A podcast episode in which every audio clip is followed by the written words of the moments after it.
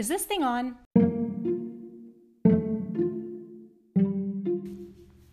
Hey guys, in today's episode, I want to talk about what it's like to live in Beverly Hills.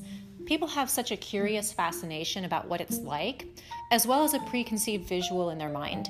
This reminds me of the time that I had a friend in high school who was a Brazilian exchange student. People frequently asked her about what it was like to live in Brazil.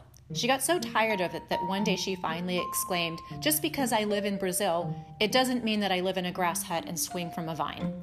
So before you let your imagination run away with you, let me tell you about what it's like to live in Beverly Hills. Now, of course, we've all been told that if you don't have anything nice to say, you shouldn't say anything at all, but that's not why I have a podcast. Keeping that in mind, I'm going to start with the good. It's beautiful. I'm surrounded by perfectly maintained zillion dollar homes, palm trees, blue skies, and beautiful looking, let me put looking in air quotes, you'll hear why later, beautiful looking people. It's clean and very, very safe. The Beverly Hills Police Department really has their stuff together. As a side note, they maintain a hilarious Instagram page if you want to check that out. Recently, the police came out to a call for service on my street. They accidentally came to our house, so I got to find out why they were called. Apparently, a neighbor had called them because someone else had cut their tree. Now, as far as hideous crimes go, let's just say I'm not terrified that something like that happened in my neighborhood. The amenities here are top notch, so whether you're looking for the latest haircut, the best in plastic surgery, or a luxury spa day, we've got it all. We are also surrounded with amazing restaurants and some of the best retail shopping in the world.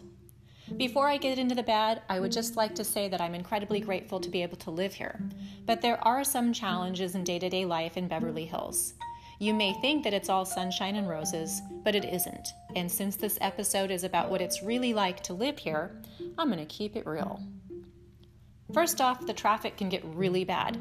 I know that's the case for most of Los Angeles, but Beverly Hills is such a small pocket, it makes the congestion that much worse. There are a ton of businesses in Beverly Hills. I would say the primary industries are plastic surgery, regular medical, financial, restaurants, and retail. I would say the majority of people who work here do not live here. That makes commute hours very busy. On top of that, many of these businesses are a destination for people from other areas, so that's bringing in even more people. Speaking of which, there are always a ton of tourists around. Now, they're more annoying than harmful, but there are zillions of them, especially during the summer months. They stick out like sore thumbs, too. They all look somewhat the same, wearing some sort of awkward length, unflattering shorts, pale legs, a fanny pack, or a backpack. On a recent Saturday morning, I was leaving the gym and had to run an errand at Gucci. Now, Gucci is on Rodeo Drive, which I know can be busy, but I thought, mm, how bad could it be? Well, when I got there was a giant line out the door with a security guard who was only allowing people into the store in numbers as as many were coming out because they were at maximum capacity. It was like waiting in line to get into a nightclub, which by the way, I haven't done in years just to be able to get in to buy an overpriced accessory. It's frustrating not to be able to access the amenities in my own town because they are overrun with tourists. The next bad thing about living in Beverly Hills is the grocery stores are terrible. At first, I couldn't figure out why, especially in such a nice area. Then, after multiple trips to the store, I finally made an observation and figured it out.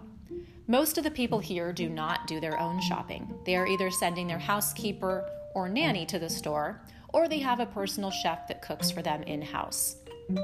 That's why Beverly Hills can get away with having very small, dirty, and just plain yucky grocery stores. It's pretty much the same with the gyms located in Beverly Hills proper. The majority of people here have a home gym, so the gyms that are open to the public are not well maintained either. The gym that I go to frequently has equipment that has been broken for weeks on end, it's dirty, and it's always at least 10 degrees too hot. I'd say the worst thing about living in Beverly Hills is the level of entitlement that people have. Now, that's not to say that it's everyone, of course. There are nice people here too. But I see people do some rude shit on pretty much a daily basis. Living in an area where people do and say pretty much whatever they want, whenever they want, all the time, makes things so frustrating. Now, before you roll your eyes and think that I'm being a big baby, let me give you a couple of examples. One day I was leaving my gym. Even though my gym is shitty, it does actually have a towel service. Like most gyms, there are plenty of places you can drop your used towel when you're ready to leave. There is specifically a giant wooden box next to the front desk that you have to pass by in order to get out. I was walking behind a woman who stopped at the front desk and said, Oh, I almost forgot. She had her towel in her hand and she took it, wiped off her sweaty face, chest, and armpits. Then she held it out at arm's length as if she was posing for a photo after catching a champion fish. She waved her sweaty towel at the person who was working the front desk and said, Here, as she attempted to hand it to him. I was so appalled that I actually said something to her. I pointed to the laundry bin that was literally three feet away from her and said, You know, there's a drop box for your towel right there. He doesn't want your sweaty towel. An equally entitled woman did something just as rude to my husband. We were having a drink at the bar of one of our local restaurants. This particular bar had an L shaped corner. My husband and I were on one side, then, after the corner, there was a group of three.